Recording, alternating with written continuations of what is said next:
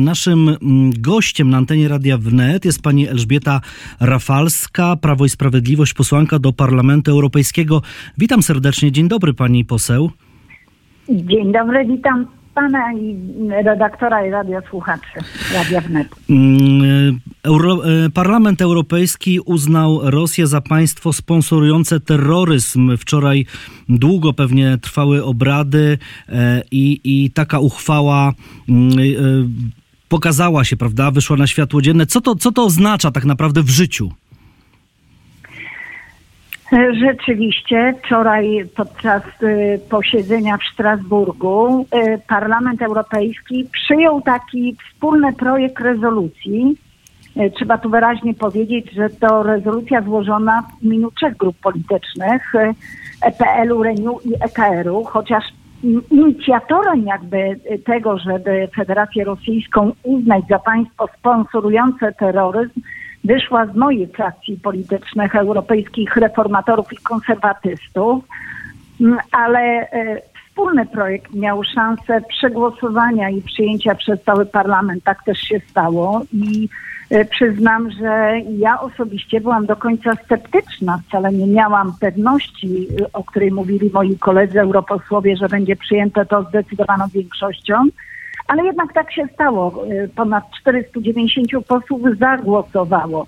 I powiem, co to znaczy, że Rosję uznano za państwo sponsorujące terroryzm, a tak naprawdę z treści tej rezolucji wynika również, że nie tylko sponsorujące, ale również państwo terrorystyczne, stosujące środki terrorystyczne. No, no bo właśnie chciałem, takie... chcia, chciałem pani poseł dopytać, czy to jest równoznaczne, no bo przecież wszyscy widzimy, co oni robią, prawda? Strzelają do ludzi, to są terroryści tak naprawdę. I teraz pytanie, jaka jest rozbieżność między sponsorującym terroryzm, a państwem terrorystycznym, którym de facto Putin i jego Rosja jest? Nie ma wątpliwości, że właśnie uznano, że Rosja sama jest państwem terrorystycznym, ale chcę zwrócić uwagę na jeden aspekt, że tak naprawdę w tym prawie unijnym nie ma takiej regulacji, pod którą można by tą sytuację jakby podciągnąć. W związku z tym ta re- rezolucja mówi również o tym, że w zasadzie powinno się opracować ramy prawne dla wskazania państwa, który jest sponsorem terroryzmu, albo dla państwa terrorystycznego. I teraz dlaczego również y, y, to jest ważne, że jest państwem y, wspierającym terroryzm? Otóż y, y, właśnie jeżeli mówi, że, mówimy, że jest y, y, y, sponsorem terroryzmu, to sięgamy też wstecz, że Rosja już znacznie wcześniej wspierała i finansowała reżimy i organizacje terrorystyczne, a w tej chwili sama stała się również państwem terrorystycznym i prowadzi po prostu nieuzasadnioną agresję przeciwko Ukrainie. Tam są masowe ataki. Jest atakowana ginie ludność cywilna, atakowana jest infrastruktura cywilna, wrażliwa, szkoły, szpitale, dworce kolejowe, sieci wodociągowe i wszystko w tej rezolucji jest też bardzo precyzyjnie wskazane, ile tych ataków, jakie, jakie to są sytuacje. Uważam, że tak jak do tej pory często mówiłam, że te rezolucje odbiegają od tematu, są takie... Ich ważność jest różna, tak muszę powiedzieć, że ta rezolucja to z gatunku wagi ciężkiej, istotnej. Każdy element motywu odnosi się do czegoś konkretnego i każdy punkt jest też ważny, więc akurat cieszę się, że to zostało przyjęte. Są opinie, że za późno. No tak, za późno, ale dobrze, że to zostało przyjęte i mamy tam również elementy polskie, dla nas niezwykle istotne. One są w tej preambule, w tej części M, w punkcie M, w której mówimy wyraźnie, najpierw jest nawiązanie do tego wyroku holenderskiego sądu, który skazał za zestrzelenie samolotu tego malezyjskiego, gdzie mhm. niemalże było trzysta ofiar. I w dalszej, w końcowej tej części tego akapitu mówimy, że Rosja nadal odmawia zwrotu wraku i czarnych skrzynek polskiego samolotu rządowego tu sto pięćdziesiąt cztery. Jeżeli wyjaśniono tamtą sprawę, jeżeli zapadły wyroki sądu holenderskiego, to to wybrzmiewa wreszcie w dokumentach unijnych popartych taką znaczną większością, chociaż wczoraj przez moment była zgłoszona poprawka i drżeliśmy. W każdym razie ja się obawiałam, czy ta część przypadkiem nie zostanie wykreślona, a nie została mhm. wykreślona. Nie, ale... I należy powiedzieć, że bardzo dobrze. Jak odczuje to Rosja, tak już jakby na własnej skórze, no bo jeśli um, um, Al-Qaida była uznana za, jest uznana, tak, za organizację terrorystyczną, ukrywali się w Pakistanie e, ze swoim przywódcą Bin Ladenem, to Barack Obama wysłał tam najlepszych komandosów doborowej jednostki, po prostu zlikwidowali Bin Ladena, został zabity. No więc ja mam pytanie, jeśli Rosja jest uznana za państwo terrorystyczne, a Putin jest e, zbrodniarzem wojennym, to teraz co? Jak on to odczuje? Panie redaktorze, ja nie mam tu przekonania, że ta rezolucja zmieni nastawienie Federacji Rosyjskiej czy samego Putina. Ona nie jest mocnym, twardym prawem. Ona jest pewnym też zobowiązaniem i takim kierunkowym oczekiwaniem, adresowana jest też do Komisji Europejskiej, ale została przyjęta przez parlament i daje też delegację i zobowiązanie do dalszych działań Komisji Europejskiej. Tam są wezwania do międzynarodowej izolacji Federacji Rosyjskiej, bo to się też odnosi do członkostwa Rosji w organizacjach międzynarodowych. Wiemy, że to dalej trwa. Mowa jest o mechanizmie odszkodowawczym. Więc wiele jest rzeczy, o której parlament za chwileczkę może też pytać Komisję Europejską, ale przede wszystkim parlament też wykazał swoją wolę i te oceny coraz częściej bywają zgodne, co naprawdę jest rzadkością. Wiemy, że tam po drugiej stronie zapanowała też wściekłość i jest też odwet, ale każdy tego typu akt, czy to będzie rezolucja integrująca wspólne siły i pokazujące, że jest jednak w pewnych kwestiach taka twarda zgoda, no jest, jest, jest ważne. W tym dokumencie jest również mowa o tym poparciu, o wsparciu finansowym, które deklaruje Unia dla Ukrainy w odpowiedzi na tą pomoc amerykańską, a więc też te osiemnaście miliardów euro rocznie będzie skierowane na Ukrainę.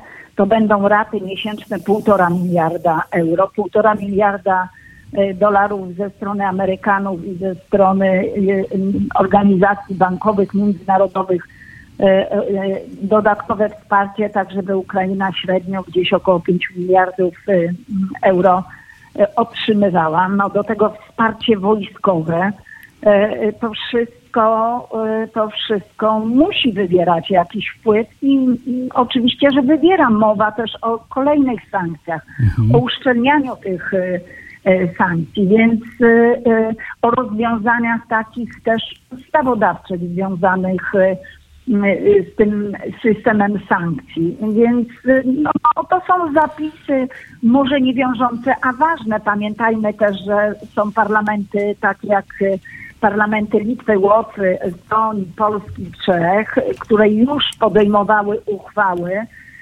które uznawały Rosję za państwo terrorystyczne, a powiedzmy w Stanach Zjednoczonych Izba Reprezentantów, a wcześniej też Senat U S A uznał Federację Rosyjską za państwo sponsorujące terroryzm, co też jest ważne, bo można być państwem nieterrorystycznym, ale finansować światowy terroryzm, wspierać militarnie, wspierać wojskowo, wspierać finansowo. Tak, to prawda.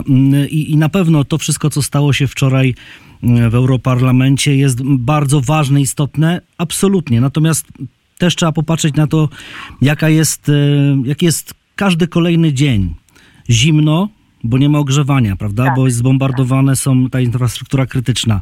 Ciemno, bo nie ma prądu. Jest obawa cały czas o swoje życie każdego z mieszkańców, mieszkańców Ukrainy, bo nie wiadomo, w którym momencie i kiedy spadnie rakieta. Oczywiście system przeciwrakietowy, te, mm, obronny działa, ale niektóre rakiety dolatują i, i wiemy, jak jest. A więc, a więc ten kraj cierpi, cierpią ludzie. I tak jak wy między sobą rozmawiacie już nawet tak trochę poza protokołem, to co mówicie? Kiedy to się wszystko skończy? Kiedy się ten dramat skończy? Nas wszystkich Europejczyków, a szczególnie, a szczególnie właśnie naszych no, przyjaciół z Ukrainy i tych, którzy tam cierpią, bo z jednej strony pre- prezydent Wołodymyr Zełenski mówi, żadnych negocjacji z terrorystami.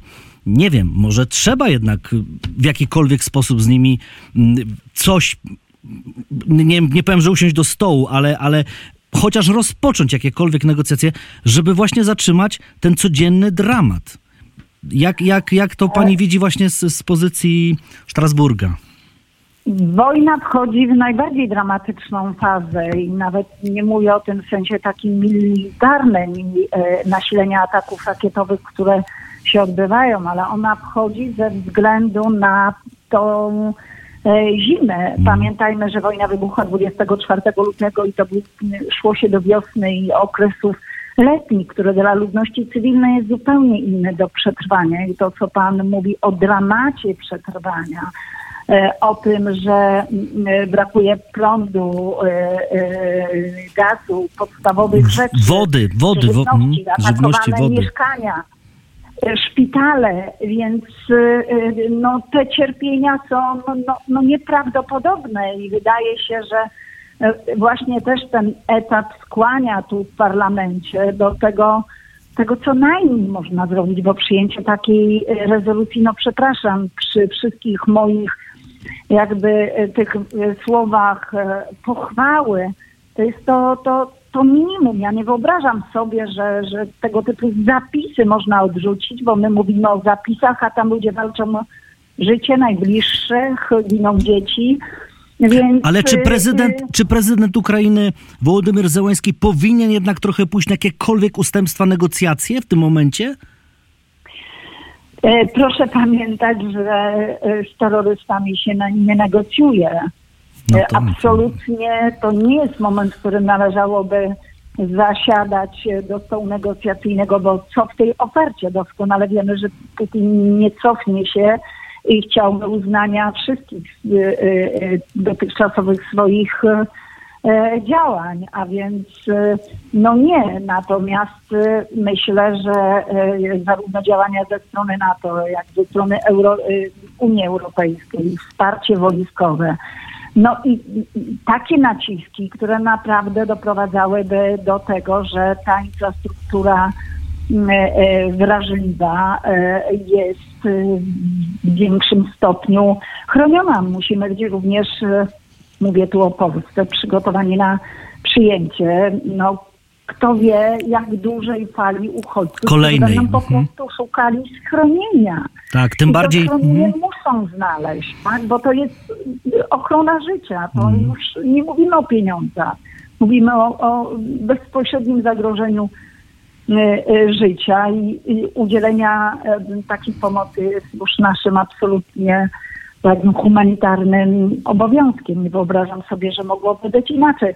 Mam też jednak wrażenie, że, że trochę na Zachodzie jest takie przekonanie, że no, ta wojna jest niezwykle niebezpieczna dla całej Europy, dla Polski szczególnie, ale że trochę jest dalej niż, niż my ją mamy. Że w takim napięciu y, y, ludzie Zachodu nie żyją cały czas i, i trochę Spoprze- chcą trochę zapomnieć spo- o tej wojnie. Tak, tak jakby trochę Takie spowszedniała, prawda? Tak trochę, trochę zaczęliśmy z nią żyć, tak obok niej. My, może my, my Polacy nie, ale może tam hmm, Francuzi, Niemcy, być może tak. Ja, ja myślę, że y, musieliśmy być przygotowani, że, y, że trochę dalej od Polski, dalej od Ukrainy y, będzie też oswojenie z tą wojną, ale żeby, broń Boże, nie było znieczulenia, żeby nie było zapomnienia, y, a y, wobec dramatu y, ludzi, który się ciągle odbywa, wszyscy tu też to widzą, nic takiego się nie stanie, bo jeżeli kraje boją się odłączenia prądu, gazu, o uregulowanie swoich rachunków, o inflacji, to zderzenie tych problemów z zagrożeniami, tym, z czym ma do czynienia Ukraina, musi przynieść taką zwykłą ludzką refleksję, absolutnie pozapolityczną, że każdy wolałby mieć wyłączony prąd w warunkach pokoju, niż w leju po bombie szukać bliskich czy jakichś dramatycznych innych zagrożeń, które no, są też nieprzewidywalne. Pamiętajmy, no ostatnio trochę jest nie o zagrożeniach atakiem atomowym, jądrowym, ale, ale gdzieś tam Putin nie pozwala nam o tym też zapomnieć, a właściwie Federacja Rosyjska, bo nie mówmy, że to jest wojna tylko samego Putina. Oczywiście. No, miejmy, miejmy nadzieję, że, że rzeczywiście, że jest już bliżej końca tego, te, te, te, tego dramatu niż, niż dalej. I że, tak, oczywiście. I że zawsze na końcu dobro zwycięża, bo, bo po prostu nie, nie mogę sobie wyobrazić, żeby ten współczesny Hitler jeszcze cokolwiek miał do powiedzenia. Ale to myślę, że, że każdy, każdy tego chce. No, przyjdzie też na niego kres. Pani europoseł, ja też mam też pytanie piłkarskie, bo ja tutaj cały oczywiście żyję mundialem, z tej racji też, że opiekuję się sportem na antenie naszej radia, a pani była inicjatorką pięknej wystawy zdjęć Kazimierza Górskiego w Brukseli, tak dobrze mówię? Yy, e, czy... Tak. I w... chciałem spytać właśnie, no bo to pewnie piękna wystawa, jaki był odzew? Yy, czy wielu ludzi rzeczywiście zobaczyło i, i może ktoś pytał, może ktoś nie wiedział z młodszego pokolenia? A, no, wielkie gratulacje dla pani naprawdę, bo, bo to wspaniała sprawa.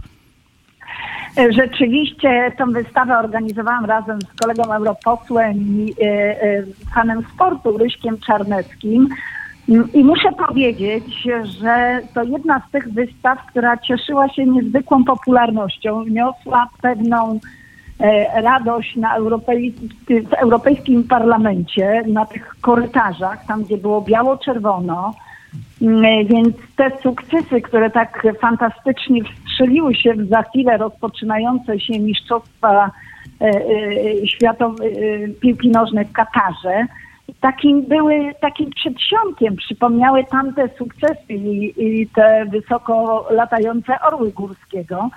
E, pamiętam też, e, my musimy pamiętać, że nie tylko polskie sukcesy miał e, e, Kazimierz Górski, no ale również w Grecji był przecież trenerem, który odnosił tam nieprawdopodobne sukcesy. Wystawa była zorganizowana w setną rocznicę śmierci. W ubiegłym roku Kazimierz Górski obchodził swoje setne urodziny, obchodziłby. I miała taki tytuł: w stuleciu urodzin Kazimierza Górskiego, trenera tysiąclecia, trenera wszechczasów. I była w wersji polskiej i angielskiej, więc jak tam przechodziłam w tym centrum wystawowym, potem już po otwarciu wystawy, to ciągle kogoś widziałam i takiego mocno zaczynanego, więc no tych fanów piłki nożnych, e, europosłów i nie tylko gości odwiedzających e, Europarlament. Widziałam całkiem sporo przy wystawie, ale wystawa może tylko trwać e, tydzień. I trwała tydzień, niosła sławę nie tylko Kazimierzowi Górskiemu, ale polskiej piłce nożnej, była świetną promocją Polski i dała nam wszystkim dużo radości. To jeszcze na koniec tylko spytam, jak, obs- jak oglądacie mundial, czy na przykład jeśli wczoraj Niemcy przegrali, to pocieszaliście y, europosłów właśnie z Niemiec lub też gratulowaliście Francuzom z kolei, których reprezentacja pięknie wygrała, no bo my jesteśmy tacy na razie, tacy, prawda, pół na pół, no zero do zera z Meksykiem. Nie jest dobrze, ale też nie jest źle. Jak, jak właśnie wygląda ten odbiór mundialu w Europarlam- Europarlamencie? Proszę nie, nie, nie przesadzać z tym miłosierdziem dla niektórych e, drużyn. Każdy ma tych swoich panów, więc e, czasami trzymamy e, kciuki za tych, e, po których nie można było się spodziewać e, e, zwycięstwa. E, no oczywiście, że e, są tu niespodzianki i to jest cała uroda e, sportu, więc o, o Niemców się akurat nie martwiliśmy. My oglądamy własne mecze. No było trochę zaskoczenia, że tak... E, Belgia, no bo to mówimy o Brukseli, że tak Belgia z Kanadą dosyć słabo, można było się spodziewać lepszego wyniku. No ale martwimy się o to, co będzie w sobotę. Ja jestem dobrej myśli, marzymy i liczymy na wyjście z grupy. Tak naprawdę to szkoda mi dzisiaj Roberta Lewandowskiego. Obstawiałam na jeden zero. Nie udało się, mogło być jeden zero, no niestety nie. No ale to jest właśnie sport, że w sytuacjach oczywistych może się coś takiego zdarzyć. Tak. Ta nieprzewidywalność ciągle nam towarzyszy, ale prawdziwy kibic to jest kibic, który do końca wierzy. Piłka jest okrągła, bramki są A, dwie. Tak, tak jak mówił pan Kazimierz, prawda, Górski. No może rzeczywiście Robert Lewandowski to, co najlepsze, zostawił sobie na Arabię Saudyjską, a później już na Argentynę. Oby tak było. Bardzo serdecznie dziękuję za to spotkanie. Pani Elżbieta Rafalska, Prawo i Sprawiedliwość, posłanka do Europarlamentu, była naszym gościem. Dziękuję i wszystkiego dobrego i wielu emocji w sobotę podczas meczu Polska-Arabia Saudyjska. Dziękuję za uwagę. Pozdrawiam ze Strasburga. Dziękujemy serdecznie, pozdrawiamy.